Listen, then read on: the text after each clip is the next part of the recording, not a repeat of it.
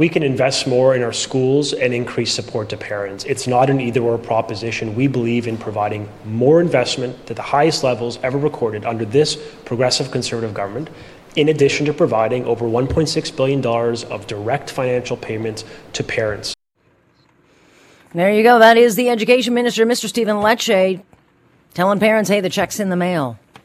So they announced on uh, Thursday Parents will get up to 250 bucks to get their kids caught up in school. Maybe they need a bit of tutoring. I mean, there's no question kids have fallen behind, but they are no way making the grade in in in education. Certainly not in in uh, subjects like math, where provincial test standards reveal most grade six kids are failing. And this isn't new, and it's not because of COVID, as uh, the government is is suggesting. I mean, kids have been falling behind in subjects like math for a long time.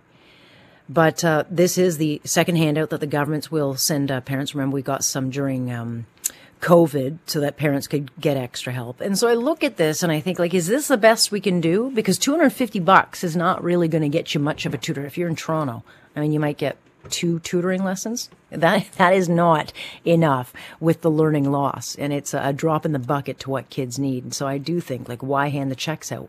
Put it into the classroom. Let me bring in Michael Zwaagstra. He is a public high school teacher. He's also a senior fellow with the Frontier Center. He joins us now. Great to have you. Well, thank you very much, Alex. It's good to be with you. So I think this is an interesting perspective because you are someone who understands the classroom, you understand how kids learn, and this is something that you are very, very passionate about. Um, and and so when you hear, uh, and we got a bunch of things we'll cover, but when you hear like pa- parents will get a check, how do you see that? Do you see the, any value to this? Well, it reeks of tokenism. It's sort of the, you know, you're sending a check to parents to try to give them a tiny bit of support. And uh, as you mentioned in your intro, it really is a tiny amount. Uh, I think the best thing you could say about these checks to parents is that it won't do any harm, which is yeah. sometimes the most I can expect of government these days is that it doesn't do any more damage uh, with with bad policies. But uh, uh, do I think it's going to make a big difference for student learning? No, I think it's more of a, a token thing that the government's trying to signal to parents they're doing something.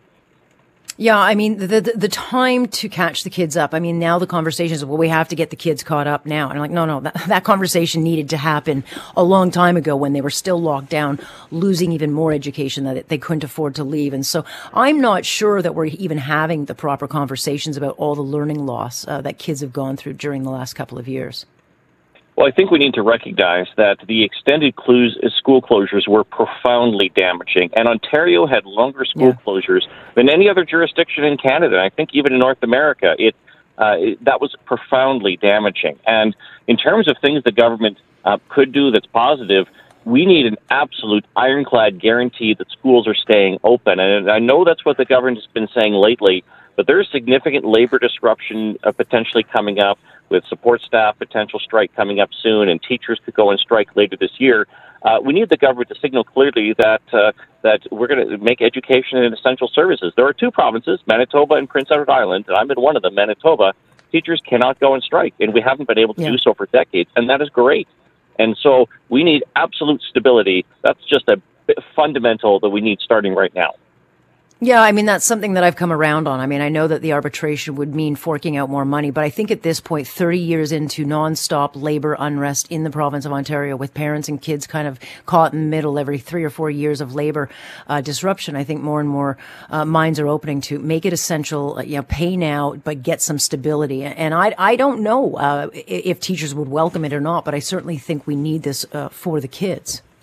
Well, I think teachers, uh, I'm a teacher. I, I prefer being in the classroom as opposed to the idea of being on a picket line. I think every teacher should prefer that. And so having stability is just uh, seems like an obvious one. And again, in Manitoba, uh, you know, our salaries and benefits are fairly similar to what they are in other provinces. And we haven't had strikes uh, since the 1950s when the teachers union gave up the right to, to strike in return for the for the binding arbitration. And so uh, there is a lot to be said for having a guarantee that school's on every single day.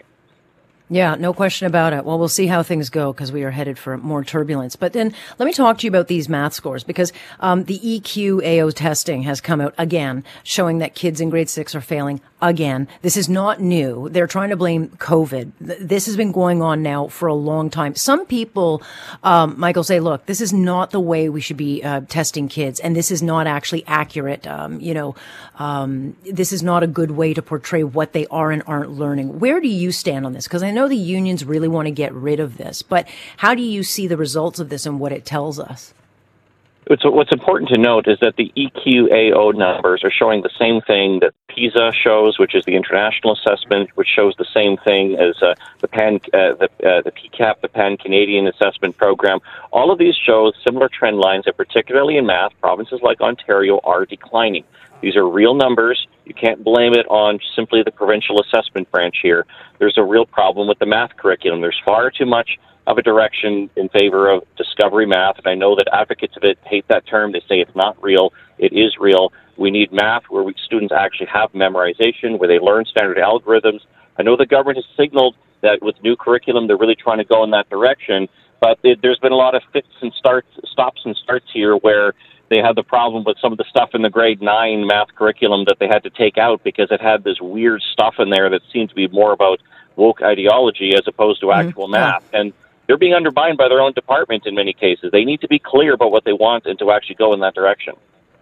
Yeah, I mean, look, I think we, we, we spend far too much time dealing with social stuff in the schools rather than the basics of, you know, reading, writing, uh, arithmetic, all the, the things that are the basics. And I, I think we have to get back to that because I think kids are showing year to year that they're not grasping the education that they absolutely need. And we're already dealing, Michael, with a generation that the two years of learning loss with COVID, they're already being set up uh, to kind of be behind uh, in earning or potential. So they've got that going uh, against them. But if, if they're not learning the right way, way, um, then we're failing them again. But again, when you're dealing with, you can you can change things in a private system because when you're paying for that kind of education, there's an expectation that you know the education uh, fits the child. In a public setting, it's not as easy because the classrooms are bigger, the budgets aren't there. But how do you teach children uh, better in in subjects like math when every child has such a different learning curve? Well, you, you have by by providing the best instruction that we can, and that means where you have a teacher clearly in charge of, cl- of the class, where you have clear instructions, where supports are provided to students who need that extra help as necessary, and where you teach things in a logical, sequential way, where you're building up skills and knowledge. Uh, and so you need to have that clear, focused approach. That is, the, the research evidence supports that type of approach in subjects like math and in other subjects as well. And so it, you need a directional shift where we actually make that the focus as opposed to bringing in the politics and the social justice and all those sorts of things, which could be relevant in their own areas. But when you're in a subject like math, you need to have the fundamentals in place before you can do anything else. Yeah, and not every kid's going to get them. I mean, my son is is th- he loves math, where I'm horrified because I I'm utterly useless in it. So uh, I won't be much use to helping him. But nonetheless, would you get rid of this testing? Do you agree with the unions that the that this particular standardized testing uh, is not good? Oh no, I would keep the testing. The testing because when, when you get rid of the testing, then you then you lose the information. I want to have the information about how kids are doing. If you take away the testing, yeah. then you're operating in the dark. And uh, how much sense does that make? Well, it doesn't, and that's kind of how I see it. But you'll get a lot of pushback from from the unions and or teacher groups who will say, "Look, it doesn't really reflect how they're doing. It's not an accurate way uh, to find out if they've grasped the skills. You know, these tests. It's just not the right way to do it." And so uh, I look at it, and I think a lot of parents will look at it to get gauge, okay, how's my kid doing? And if we don't know how they're doing, then we can't correct what they're not learning. Yeah, I don't think that it, may, it would make sense in any field of life to take away the uh, you know an objective assessment. And so again, the point here is that the EQAO, the results there is the similar to what other standardized assessments show. And so either they're just all happen to be wrong in the same direction together, or they're all pointing towards a common trend.